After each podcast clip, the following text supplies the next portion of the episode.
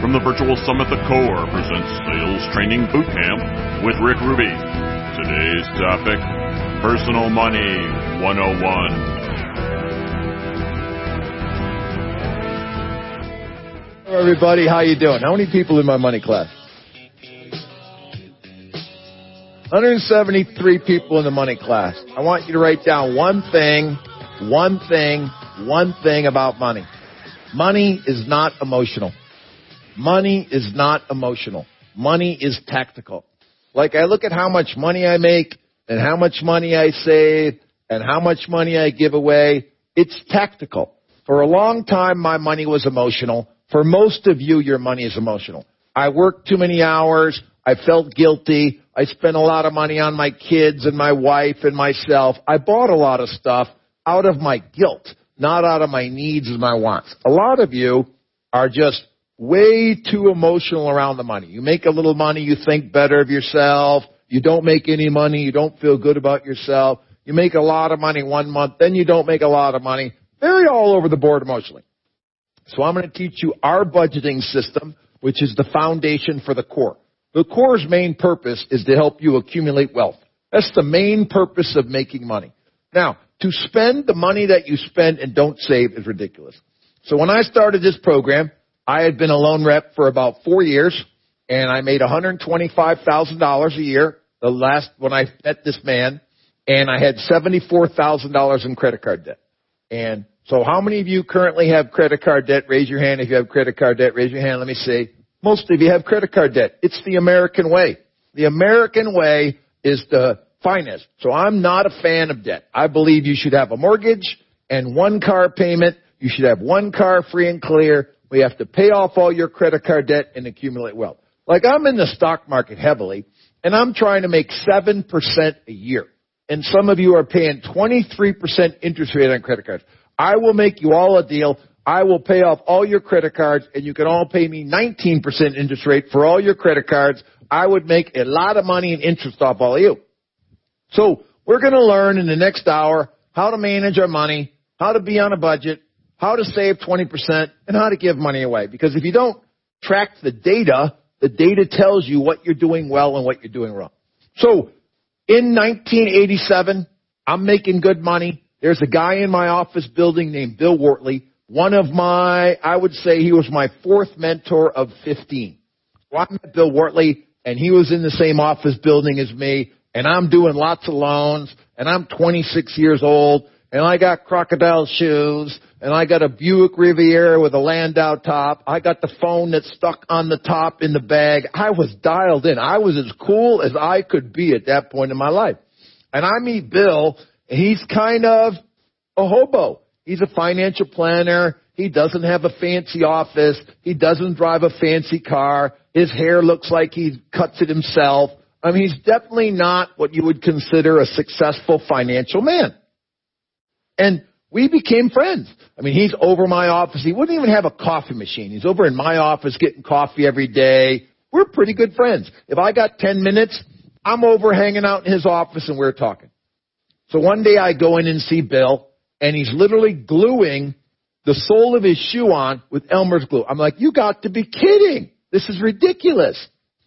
I go in another time, he's stapling the hem of his pants because the hem came out. I mean, like, I just assume the guy is broke. And for those of you that don't know me, I am a professional bully. I am a good bully, but I am a professional bully. I like to pick on your lack of leads, your lack of savings, your weight. I'm a professional bully, and I'm good because I want you to do good things is what I'm picking on you about. So I'm picking on Bill, and finally he says to me, he says, I've had it. He says, how much money do you have? I said, well, I made about 125 grand last year. He said, I didn't ask you what you made. What do you have? I literally looked at him and said, I have no idea. My wife manages our finances. I don't know what I have. He says, you go home tonight and you write down all your bills on the left side of a page and all your bank balances on the right side of the page. I said, okay.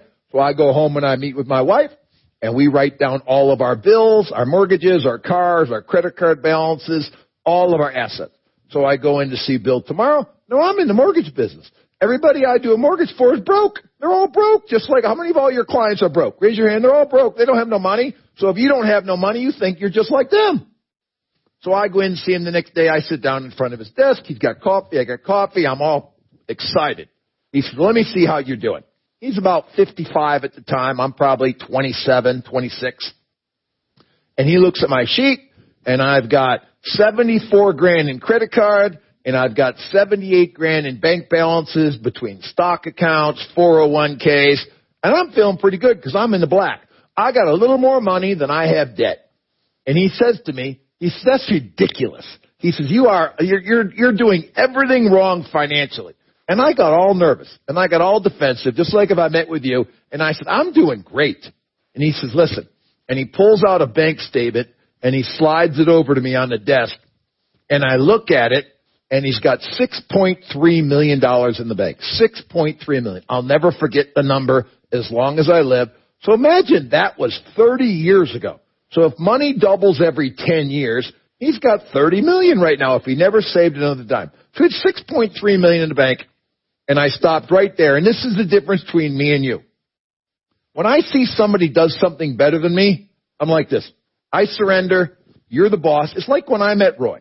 He's a better husband than me. He's a better Christian than me. So I have surrendered to his authority. He's my mentor. He's number 15 in my life. Most of you, how many of you have not had 15 mentors? Raise your hand. You have not had 15 mentors. That's why I make more than you. So you gotta seek out mentors, people you want to be around, people have a business that you want to have or a lifestyle that you want to have, and you copy them.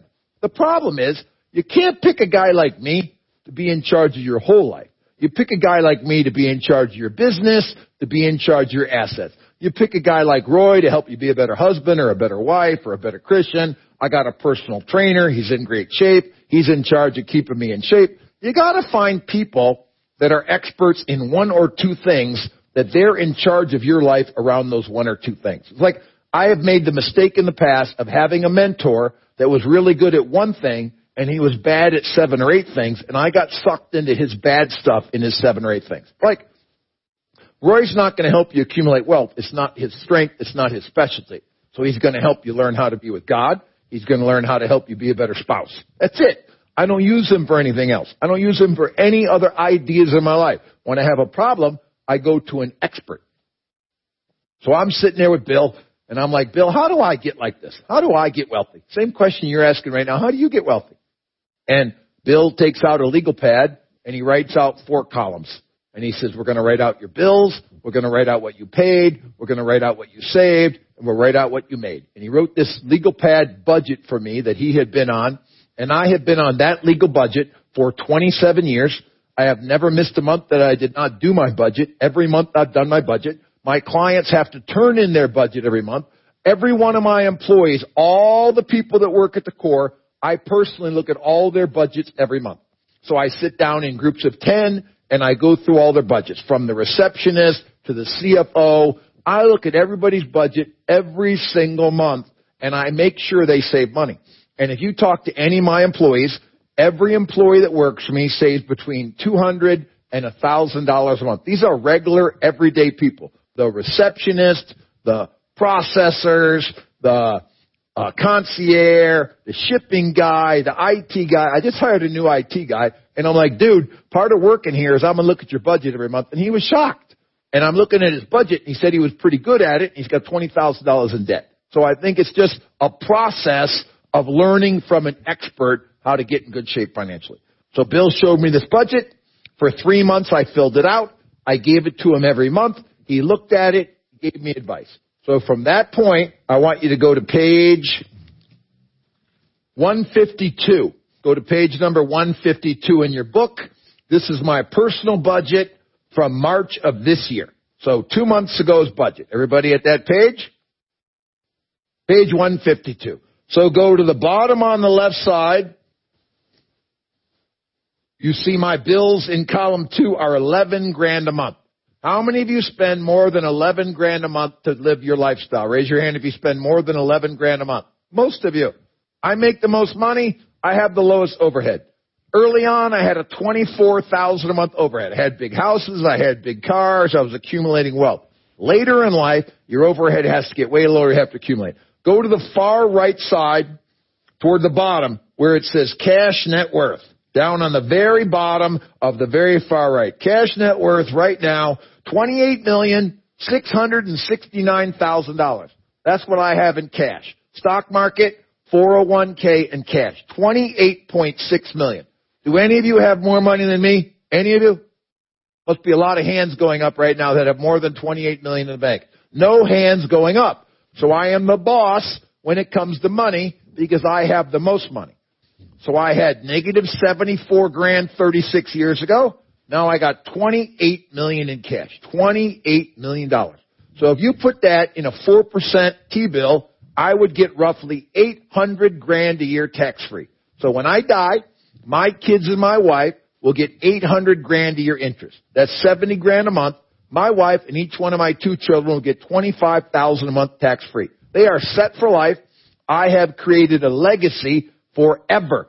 Grandchildren, great grandchildren, great great grandchildren will all be living off the Ruby estate because of one man, Bill Worley. So this is your chance to change your life, your kid's life, your grandchildren, great grandchildren, great grandchildren. Today is your day of reckoning to change your financial life. How many of you are ready to change your financial life? Raise your hand. You're ready to change your financial life. You're working really hard. You're making a ton of money. I mean a ton of money. I look at what some of you are making. There's none of you 95 guests that don't make 250. You're making a lot of money and you're not accumulating any wealth because, first of all, your money is emotional like my money was. And second of all, you don't follow a good system.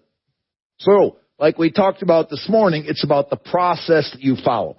Now go to page uh, 200, 153, which is Kendra's budget.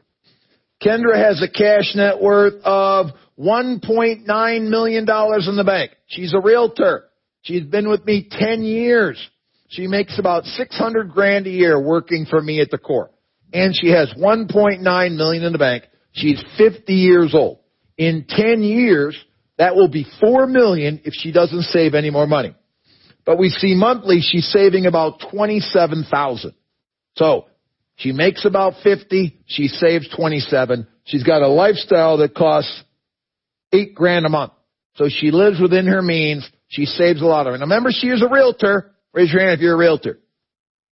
Those are the worst people with money I've ever seen in my whole entire life. The absolute worst people are realtors with money. You're 1099. Your taxes aren't taken out of your check. The money comes in buckets and it leaves in truckloads. I mean, you just spend a lot of money, you make a lot of money, you make $7,500 a transaction as a realtor. I mean, there is a lot of money coming and going, and there's no structure with it. You don't run a P&L, you don't do a personal budget. So the realtors are the worst because they're on a 1099, but the lenders aren't much better. They're on a W-2 and they spend a whole lot of money.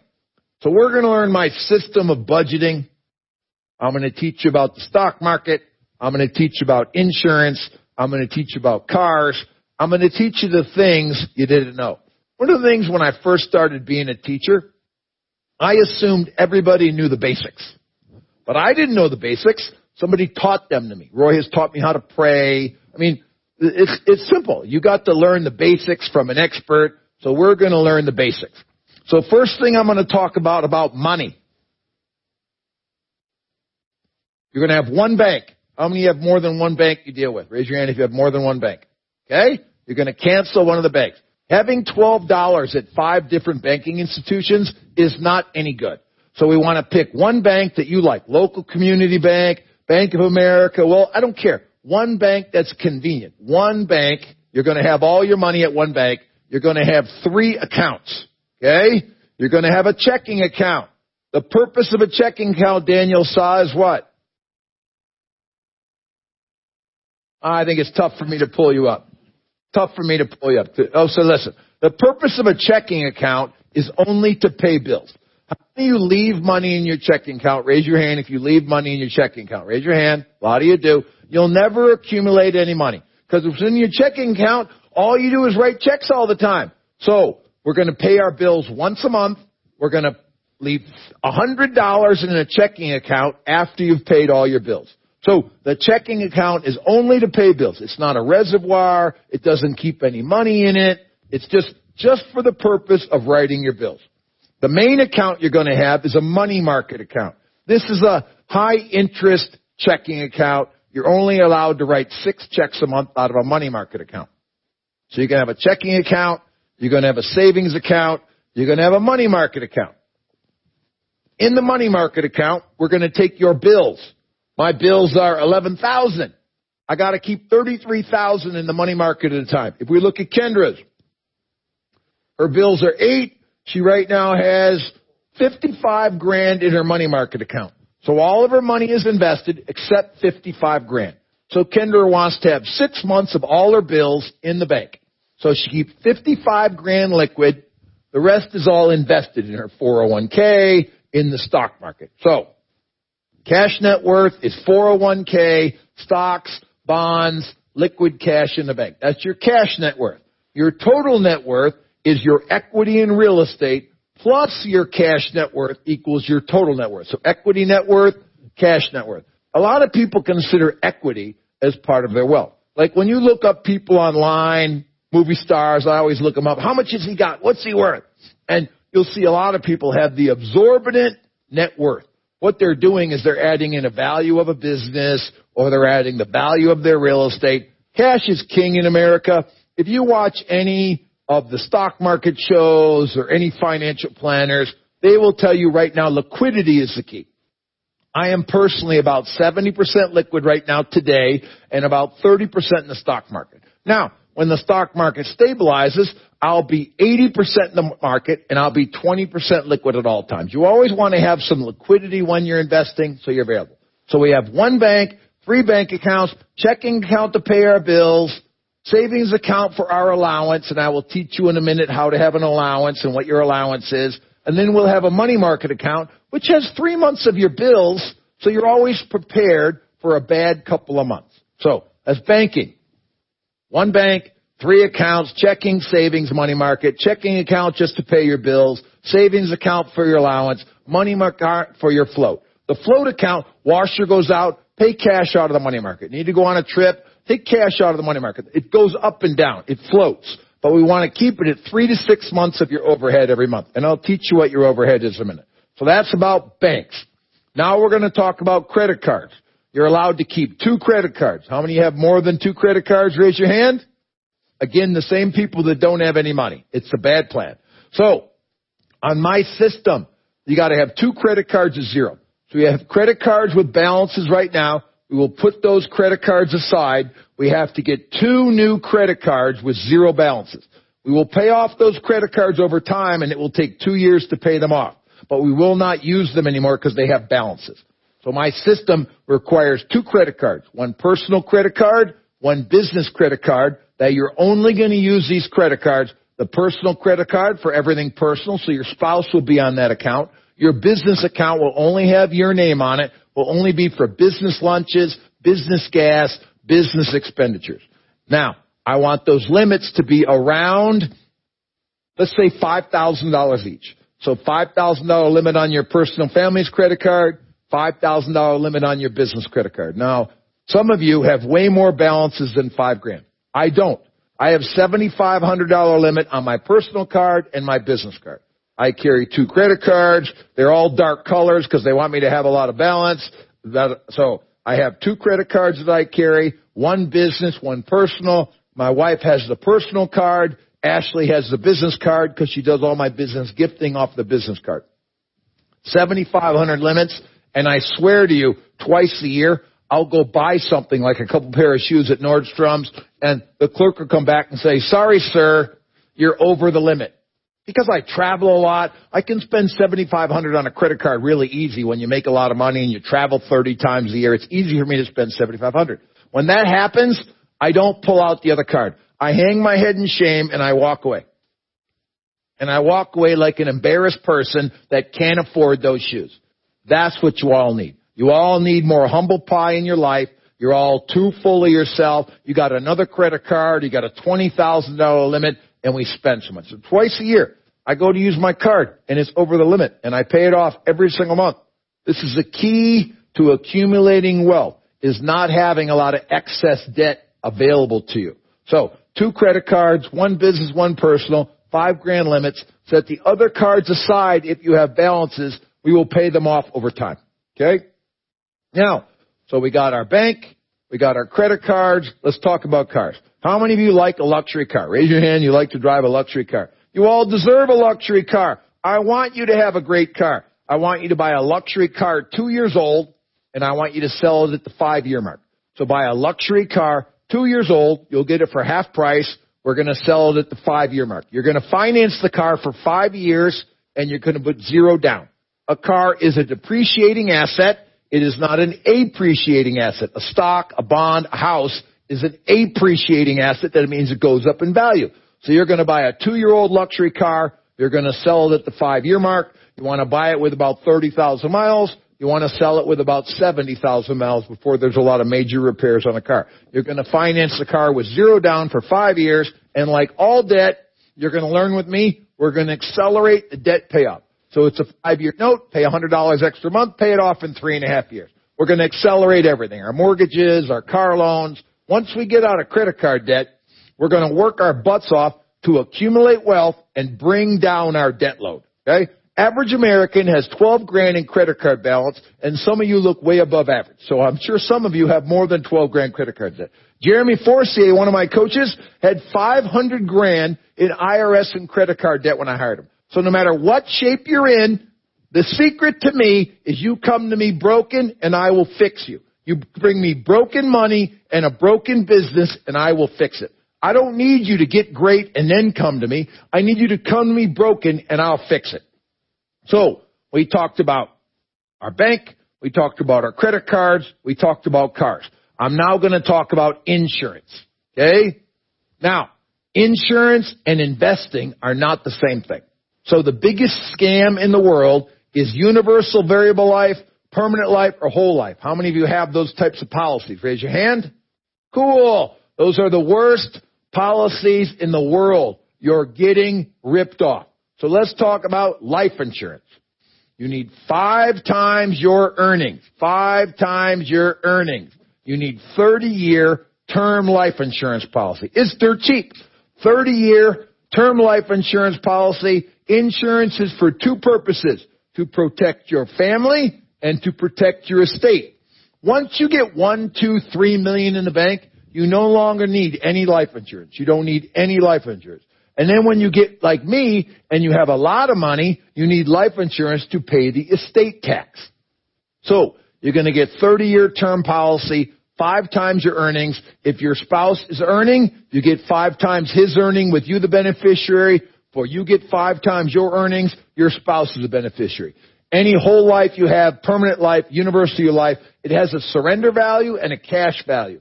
If the surrender value and the cash value are similar, cash in the policy, take the money, and I'll show you where to invest it.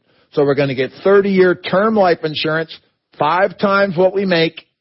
So every five years, you're going to get a new policy until you're 49 and a half. Now that means you can get insurance insured for you up until you're 79 and a half. The average death for a man is 70. The average death for a woman is 74. So that will protect your family throughout your life. No permanent life. It's not an investment. Now, when you get to where I am, if you look at my budget, you'll see that between my stock and my equity, I'm worth $53 million right now today. Not counting the value of the core or the value of Summit Funding, not counting any value in my companies, just my cash and stock and equity positions in my property, I'm worth 53 million. Trump says I can protect 11 million. When Obama was president, I could protect 5 million. So I can protect 11 million. So 11 million from 53 is 42.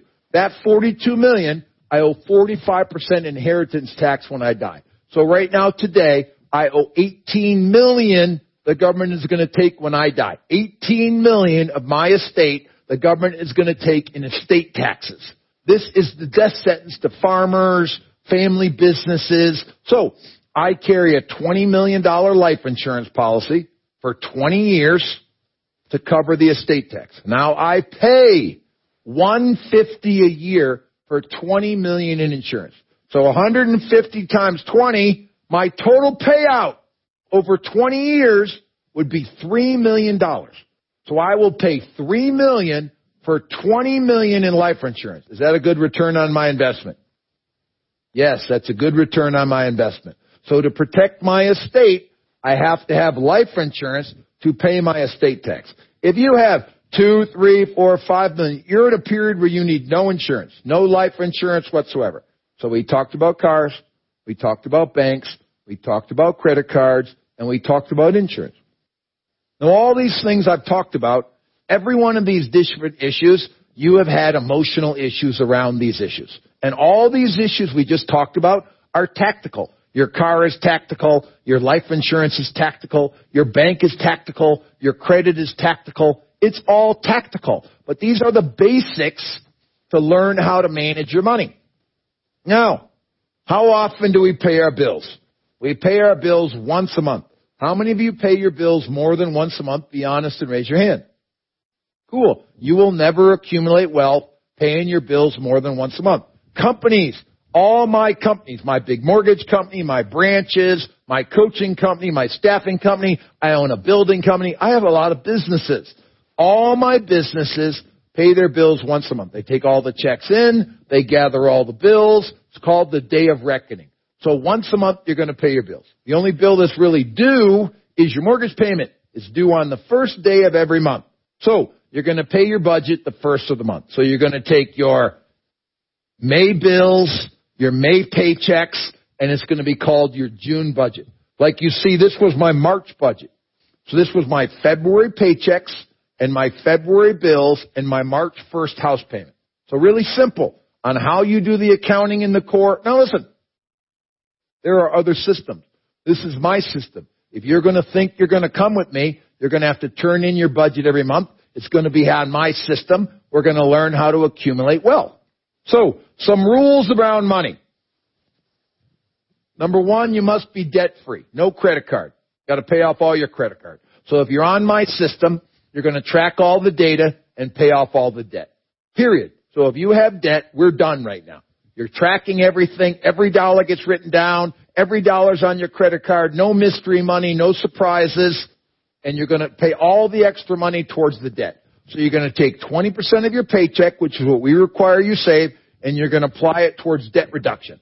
So if you make 10 grand a month, that's 2 grand a month is going to be saved. That 2 grand reduces your credit card debt. I'll pay off all your credit card debt in 6 months to 2 years depending on how much debt you have and how much income you have. The lucky thing for you, I'm going to teach you all how to explode your revenue. I will teach you through my training how to generate leads, convert leads, build the teams. you will have more money to run through your budget to be able to pay. I coach a lot of local business owners, a lot of local business owners, and they're really good at what they do. They're excellent. They could be the ex- best AV guys in the world. They could be the best landscapers in the world. They could be the best plumbers in the world, the best therapists in the world. But it's like they're not good at getting new clients. Like I like therapy. I've been in therapy four times. Each time for six months, I learned a lot about myself. I grew. A therapist wants to keep you forever because he doesn't know how to get new clients. So because he doesn't know how to get new clients, he's trying to keep that client forever. So I'm just telling you, lawyers aren't good at getting new clients, so they want to extend your legal case as far out as they can so they can make as much money. So when I do business with anybody, it's on a timeline. I'm not going to pay a therapist forever. I'm not going to give a lawyer an open checkbook. I'm going to have a set budget and how many hours he projects this case will take. How many sessions do you need to fix me? And we'll go from there. So we're going to save 20% of our paycheck, gross, taxable. So if you're a realtor and you're on a 1099 at 500, 40% of that is taxes. You've got 300. You got to save 60. So write down your last year W-2 income or your net income as a realtor. Write down your last year's W-2 income or your net income as a realtor. So you would take 35% off your 1099 if you're a realtor. That will give you your net real estate income. Now, I want you to look at that income and write down what 20% of it is. 20% of that money is X. That's what you should have saved last year. Now, I see some of my clients in the room and I guarantee you they saved 20% of what they made. Like I see John King on here. John King last year made about 600. Did you save over 120, John? Thumbs up, yes? Yes. Daniel made 2 million last year, correct? Did you save over 400? Yes. So my clients are saving 20% of their money because I make them live within their means. I don't let them buy a bigger house than they can afford. I don't let them drive too many luxury cars. I don't let them go mad. But listen, they all buy what they want, they drive what they want, they wear what they want, they live what they want. So, a couple more things about money we're going to learn about. We're going to learn about housing. Housing. I want you to live in two and a half times what you make. That's how much mortgage I want you to have. Two and a half times. So if you make a million dollars, I want you to have a two and a half million dollar mortgage. You make 500, I want you to have a 1.25 mortgage. I want to max out your housing opportunities because there's only two places to accumulate wealth, the stock market and real estate. The best real estate to buy is a primary luxury residential house. How many of you have rentals right now? Raise your hand if you have rental property. Okay. I have none. I used to have 20. Rental properties are a poor man's retirement plan. Now, right now, 38% of all tenants nationwide are in forbearance. That means they are not paying their rent. 38% of all tenants are not paying rent. So if you have a $250,000 house, you got a $200,000 mortgage on it, the payment's 1400 the, the house may rent for two grand a month. You're going to make 600 a month cash flow on a rental property if you're lucky. And you guys make 3500 on a loan, you make 7500 on a real estate transaction. It's just not a good investment. So, your primary house will bring you the most joy. It'll help you in your local community. Every time you buy a bigger house, people are aware that you're more successful. So buying a bigger house will help your income go up. It'll help your exposure in your community that, wow, they must do really well. They live in a really nice house. So we're going to buy a house two and a half times what we make. We're going to get rid of our rental properties and we're going to buy a bigger mansion. I'm just telling you, working hard and pulling up to a nice house is a great feeling. So I want you all to have the primary residential houses of your dreams. I want you to have the best house in the best neighborhood, in the best community, with the best schools. If there's a lake, live on the lake. If there's a golf course, live on a golf course. If there's a mountain, live in the mountain. I don't want you to be in some boring subdivision. Those don't have great resale. You gotta have location around your primary house. Lakefront house, lake access house, uh, golf course house, mountain house, downtown city house, you got to have something that draws people to your property to make it sellable in all markets. I live in a lakefront house, 8,000 square feet on a lake in North Carolina. I bought it eight years ago for 2.7 million. It's today worth 4.2 million. I've made 1.5 million in eight years. That means each year I made $200,000 profit by living in that house. Is that not good? That's good. So your house is tactical about money. So we're not going to buy the biggest house in the subdivision. We're going to buy a mid-sized house in a big subdivision. We don't want the most expensive house. We want, but we want the highest house that you can afford. You probably need to move every three to five years. How many based on that formula are living in too small of a house based on what I would want? Raise your hand if you should be living in a bigger house. Great. You now get to go move. You get to sell your house and buy a house. Now, for you and your clients, you want to buy before February. Rates are low. So the high, values are high, the rates are low. That's the best time to buy if you're getting a mortgage. If I was buying another house or I was buying an office building, I will wait till March or April because the rates will be five and a half in March and the prices will come down. I'm a cash buyer. For you guys, you're mortgage buyers. You want that low rate. So your clients want to buy right now before the end of the year. You want to use that as a selling point to go after your clients to get them to make a decision now because the rates are so low. You can buy a $250,000 house now cheaper than a $175,000 house at a five and a half interest rate. So they want to buy now because the rates are low and they have a low monthly payment. So we talked about houses. Rental properties suck. Uh, I'll tell you one story about a rental property. I had a rental property, $200,000 house, had it half free and clear, rented for 1500 a month. $600 a month cash flow. They're two months behind in the rent. I go bang on the door. Lady answers the phone. She got a baby in one arm and a toddler on her hip. She starts crying. She says, my husband left me. I don't have a job. I have no money. Raise your hand if you could evict that lady. Raise your hand. Raise your hand if you could evict that lady. You can have rental properties. The rest of you cannot have rental properties. I could not evict that lady It's against my belief system as a human being. So not only did I let her live in the house for eight months, I gave her a thousand a month so she could live on for eight months. So my rental property is no good anymore. So rental properties on residential are super for the ice cold, unhuman being people. Now, I own an office building, 30,000 square feet. I own it free and clear. It rents for 50,000 a month. The bills are 15,000 a month. So I make 35,000 a month net profit off of commercial property. So when you're wealthy, two or three million in the bank, I will teach you how to buy commercial property. Now, if any of my tenants don't pay the rent, will I evict them? Yes, because it's not their primary home. So it doesn't affect those decisions. So I like luxury, primary residential real estate. I do not like rentals. I would buy an apartment building. Yes, I would buy an apartment building because it would have a management company to manage it. I own office buildings. I own vacant land. Those are things that I will invest in.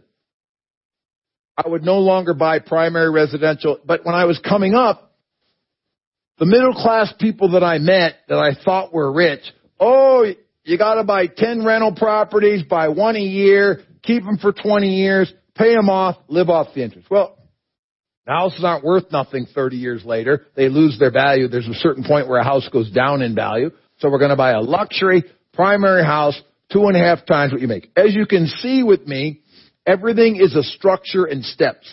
Nothing is emotional. Now, based on my formula, I should buy a bigger house.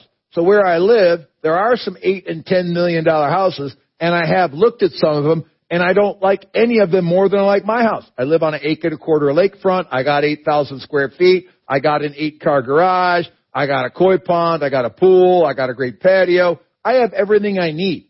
So once you have everything you need, I bought a second home. So I have a 6,000 square foot log cabin in the mountains that is now for sale. So if any of you want a five bedroom, 6,000 square foot log cabin, I will sell it you for 1.75 million. So when you're in our business and you make a lot of money and you live in a mansion, you do not need a second home because you love your primary home. I don't go to my cabin but four times a year. It's two hours away. It was a mistake buying it. It was an emotional purchase that I made a mistake when I bought it. I should have stuck with my luxury house and my office building. So now my cabin's up for sale, but how are you going to sell a luxury log cabin in the coronavirus? It definitely ain't getting any showings right now. So who knows, someday the market turns around, I will sell it and get rid of it, but it was an emotional move that I made and I can look back on my life over the last five years, every bad decision I made financially has emotions behind it. Like I got scared in the stock market in February, so I got out. It was a mistake. I should have stayed in. I got out too much. Now I'm getting back in, but I got out at 22,000. Now I'm getting back in at 23 and a half thousand. I've lost money because I got emotional. I knew to be in the stock market. And just so you know, I've been in the stock market for 34 years. I've never timed it. I've never gotten out. This was the first time I ever got out, and I'm down 2.3 million from when I got out to where it is today. That's a waste of a lot of money. The market is always going to go up, and I knew that.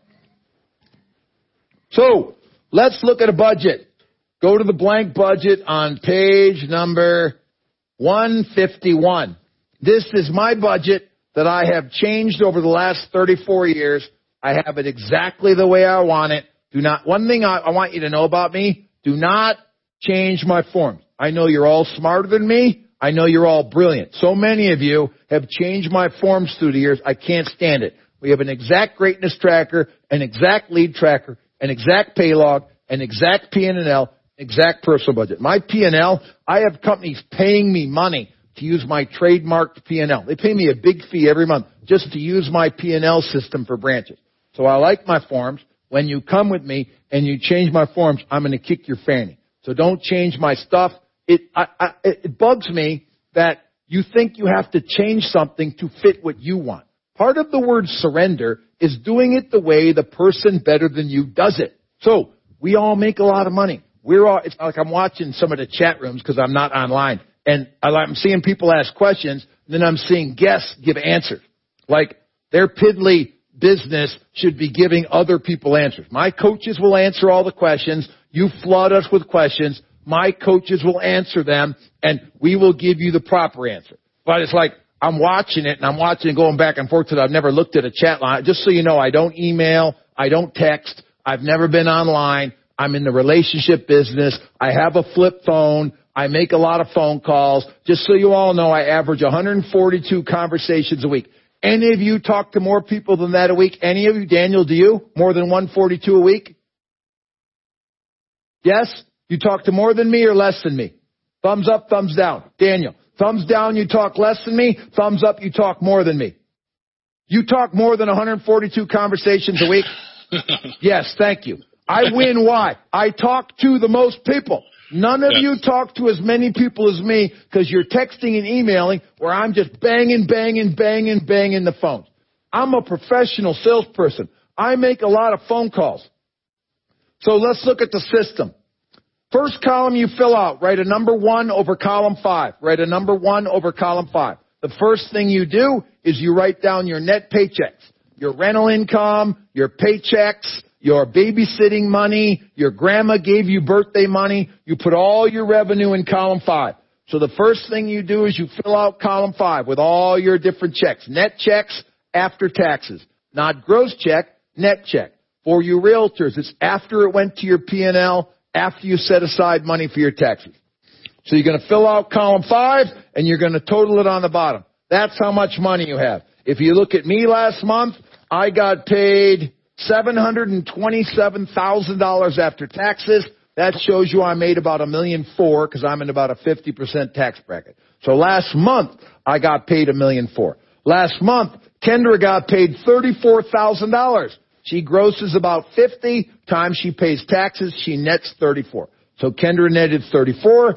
I netted 727. You can see all my checks. Core training, summit funding, Rick Ruby Inc., U.S. Treasury gave me a little bit of money. I had a private loan. Somebody made me a payment back. So I brought in, oh, I got a tax refund, $147. That's not very good. When you're in my bracket, you don't get tax refunds. So I had 727. Kendra had 34. Next column you fill out is number two. So the total monthly minimum owed. So column two is the minimum you on your house payment, your credit cards, your car payment, your gas, your groceries, your daycare. So you fill out column two. At the bottom of column two, it's called your survival number. This is how much money you have to have survive. Groceries, dry cleaning, house payment, car payment, minimum on your credit cards, minimum on your student loans. So we have your survival number, number two. Number three is total paid. Remember one thing, make a line between column three and column five. They have to balance. So what you bring in, every dime has to be allocated.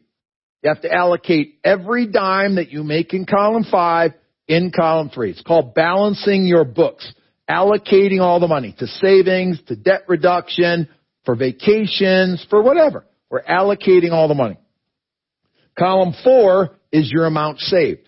Now you see I have one more column because I have a deductible amount. You see last month I gave away $54,000 to charity last month.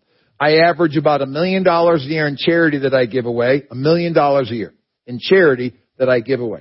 I make 10 million, I give away a million, I save 2 million. If you look year to date, you see I have already saved 2.2 million saved year to date. Saved. Already given away 196, already saved 2.2 million. I'm an expert in this category. You will never, ever, ever have access to anybody richer than me that you can get in touch with and you can talk about exact numbers.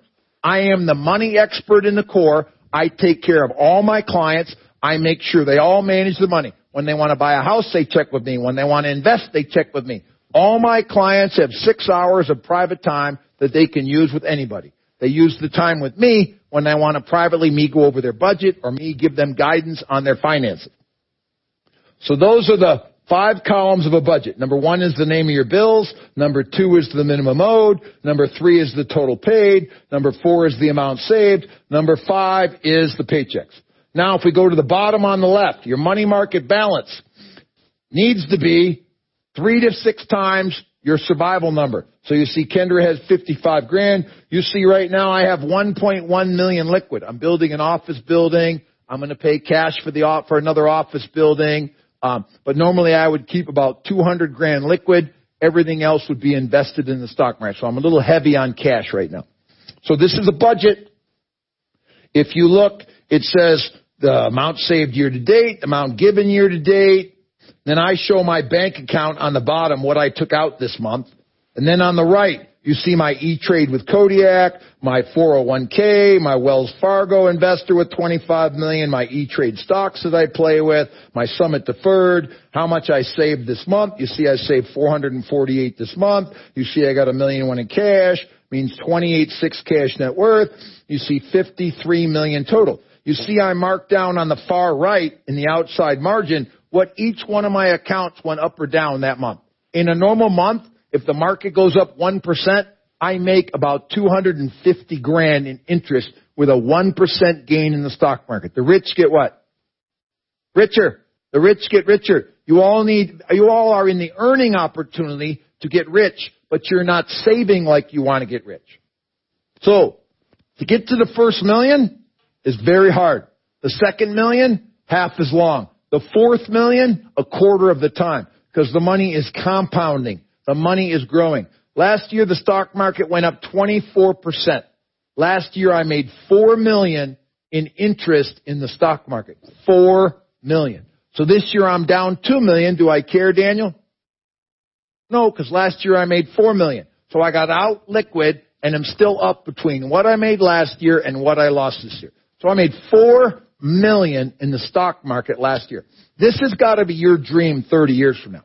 But this is a 30 year plan that I'm putting you on right now. This is not a five year plan. This is not a two year plan. It's a 30 year plan to accumulate wealth. I told you a couple clients yesterday that I really like. Kirk Van Horn and Brenda Brosnan. Otto Kobler is another client I like a lot. He's been here 18 years with me. Otto, three million in the bank? Three million in the bank. 18 years, mediocre owner. Mediocre, mediocre salesman, doesn't do a great job, closes eight or ten deals a month, makes 500 to 700 a year. He should be at 2 million a year, but he has too much fun. He's just crazy about his life and his wife and his wine and he has a great time and I'm okay. But I'll tell you what, the guy's a Mac Daddy saver. Got 3 million in the bank. Average guy, 3 million in the bank. And when I first met Otto, he had a lot of property. And he was very argumentative with me in a lot of classes about property is king, cash is not king. Then we went through a recession and he got crushed with all his properties. And then he said, Rick, I should only listen to you. Cash is king. Being liquid is important. So this is about budgeting. So we talked about buying a used luxury car two years old, selling it five years in, financing it for five years, paying extra. All of your debt I want to accelerate. So step one, I'm going to go through my six steps to wealth. Step number one, track every dollar. It's either on my credit card or it's on my budget. I leave myself about 300 a month for cash. That's what I want your allowance to be. 300 per spouse, non-managed money. Get in a little bit of trouble. So you buy anything under 20 bucks with cash, everything over 20 bucks, you put it on the credit card because the credit card does your accounting. It gives you 30 days before you have to turn it in. So we're going to make sure that we track everything. That's step number one.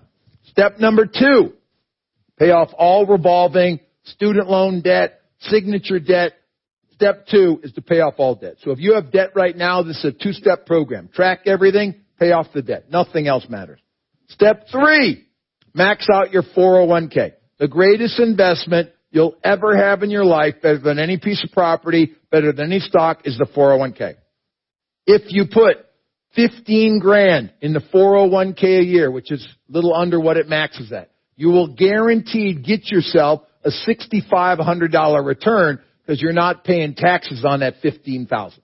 So before that, it's invested at all, before it makes a dime, the 401k is the greatest return in the world. How many of you are not currently maxing out your 401k?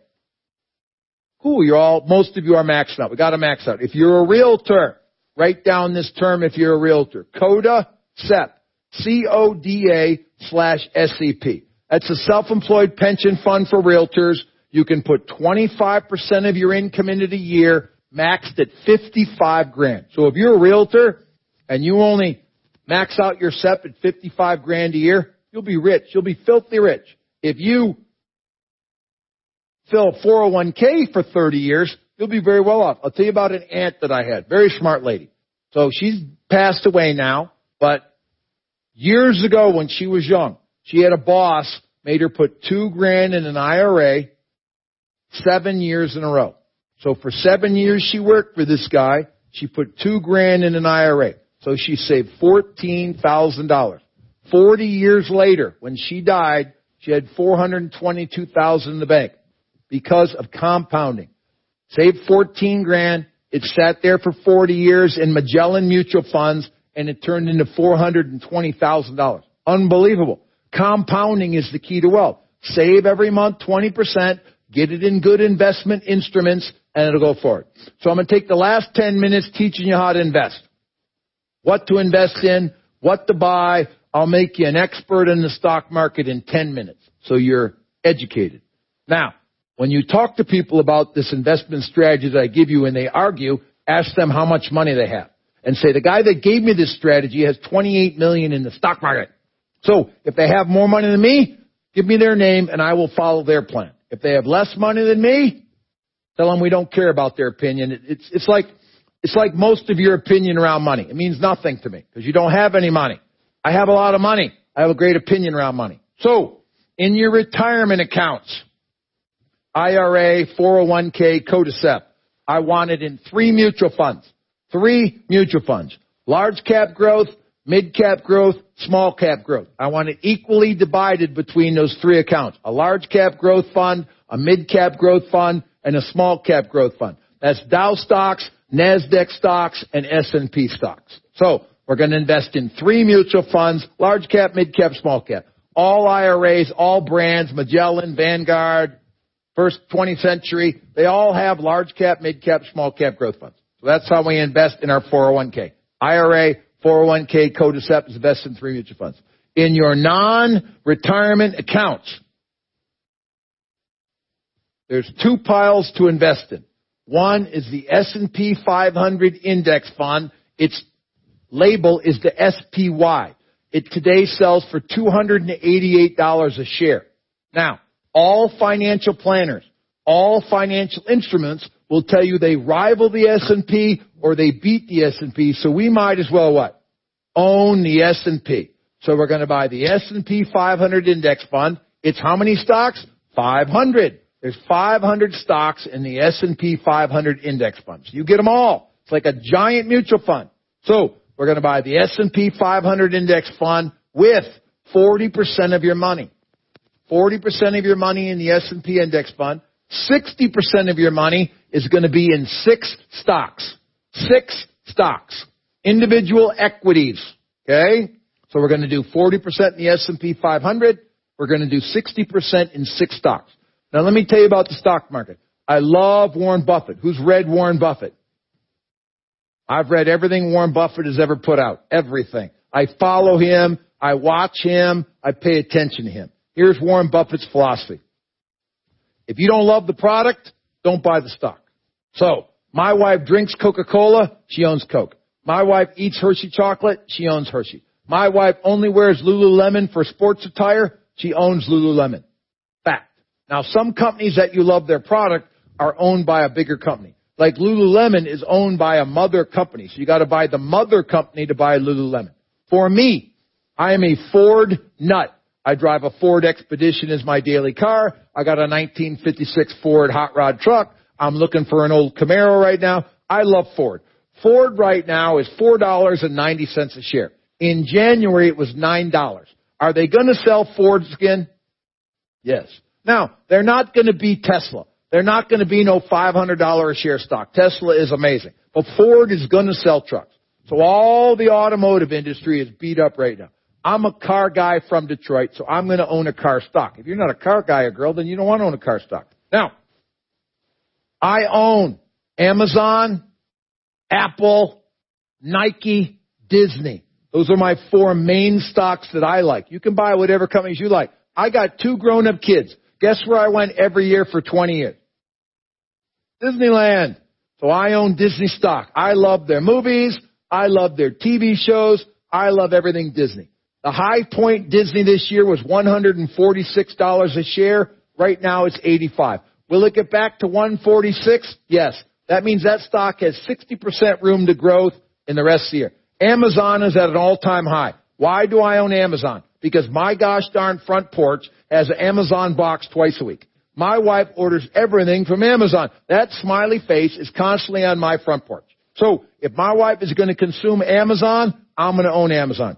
I don't like technology, but I got to tell you, Apple has got it going on. They are not, not, not going to be cutting edge. They are a great technology company. I own Apple. Now, my other three stocks, I currently have seven, but let me tell you, I want four solid companies that you own. No flyers. A flyer is like they're doing really bad or they're a new company. No flyers. No flyer stocks. I have three of them. Let me tell you what I have. I own Marriott. Marriott is off 65% year to date because nobody can stay at Marriott. So one of my flyer stocks that I think is going to make a big run is Marriott. I also own American Airlines. In January it was $30. Right now it's $9. Raise your hand if people are going to fly again. Cool. So they're only not making money right now because of the pandemic. So Disney's down. All the airlines are down. All the casino stocks are down. All of the uh, hotel stocks are down. I'll give you another one. You look at Carnival Cruise Line. They're down 80% this year in three months. Nobody can go on a cruise. But will people cruise again? Yes. So if you wanted to stick five grand in Carnival Cruise, you could triple that money in the next year or two. Now, I will tell you this. I think the stock market went down to 18,000. It should have went to 10 or 12. This is the biggest recession America has ever seen. The only reason the stock market hasn't gone down more is because the government put 5 trillion into the country. Every kid got 500. Every person under 100 grand got 1200. Every realtor got PPP money. If you're a realtor, raise your hand if you got some PPP money. Cool. You got two and a half months of your overhead free from the government. If you keep your payroll for two months, they'll waive the money. If you don't waive the money, you get it at a 1% loan. Listen, I got a million, the Core got a million five payroll protection money, a million five. Our salaries are about 600 grand a month, so we got two and a half times our salary.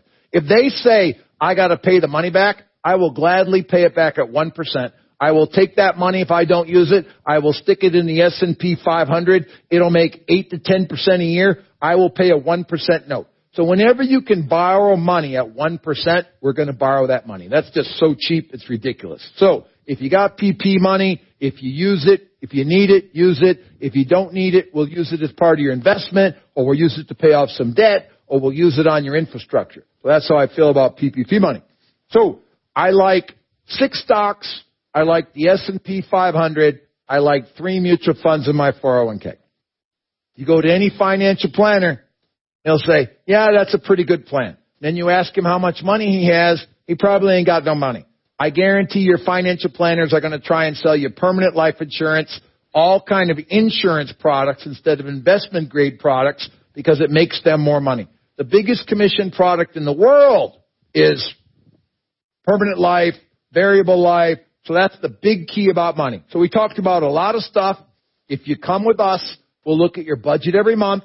You're going to see my graduates tonight, what my two-year graduates have done financially, and what my five-year graduates have done financially. If how many of you work out? Raise your hand if you work out. Some of you look like you don't work out. Okay, so you all work out. Some of you are not doing it right because you're not looking great. So listen. So listen. If you wanted to be in great shape, Hire a personal trainer twice a week and invite your referral partners to work out with you. I have five or six people that work out with me twice a week. I've got good competition, good accountability. I pay for the trainer. I pay for the guest fees. I invite realtors. I invite some of my loan reps. I invite some of my friends to work out with me to create a little competition. So get a trainer twice a week. Invite some of your referral partners. If you're a lender, invite some realtors. Invite your staff. Get them to work out with you. Now, I have a financial planner that I coach. His name is Jeff Fraticanzoli. His overhead is on the wall. Normally he teaches class with me. Jeff makes about five million a year. He's got about 11 million in the stock market. He's with Wells Fargo, which is the largest financial institution in the world. One secret I will tell you. You can never invest with somebody that's private label investor. Ever. You cannot invest with a private label financial planner. If you ever watch American Greed, all those guys that were crooked on American greed had private label companies. You need to be with Wells Fargo, Merrill Lynch, PaineWebber, E-Trade, any of the large national companies. And there's lots of them and I like them. But it's got to be a big, multi-billion dollar corporation for me to invest my money with them. Because here's the thing. If Jeff cheats me and he puts me in a bad investment and I complain to Wells Fargo, what do you think they'll do? They'll fix it. They'll make it right with me. They'll fix it. So that's why I like a financial planner at a national company. Now, if you have a financial planner, you need to ask him about his finances. If he will not share his financial information with you, I want you to change financial planner. Your financial planner has to make over 300 grand a year and he has to have over 500,000 in the bank. At your level, that would be the minimum. So if your financial planner don't make 300 and he ain't got 500 in the bank, need to find a new financial planner because he's not an expert. If he tells you to go against the plan that I just told you, three mutual funds, S&P 500 and six stocks, he's a bad financial planner. He's not giving you sound judgment. Now, to manage the S&P 500 is a 0.15 management fee. When you have over a million dollars, you pay a 1% management fee. Some of these financial planners are charging you 2 or 3% of your money to manage your money. Never go with a hedge fund ever. They're just too unprotected. Never go with a private label company. Never have a financial planner that makes less than 300 or less than 500 a bank. All these things I'm giving you, simple bullet points. There are not feelings about it. There's not values about it. It's really, really simple. So this is my money system. It's a foundation in the core. If you decide to come with us and join us as of July 1st and we take you on as one of our clients, we will look at your budget every single month. We will make you save 20%. We will make you grow your income every semester. So I had a great time. Take a break. Get in your general session. I'll see you in five minutes. Goodbye. You've been listening to the Core's Sales Training Boot Camp. For registration information about our two-day business building summits, call 1-800-660-6670 or find us on the web at www.thecoretraining.com.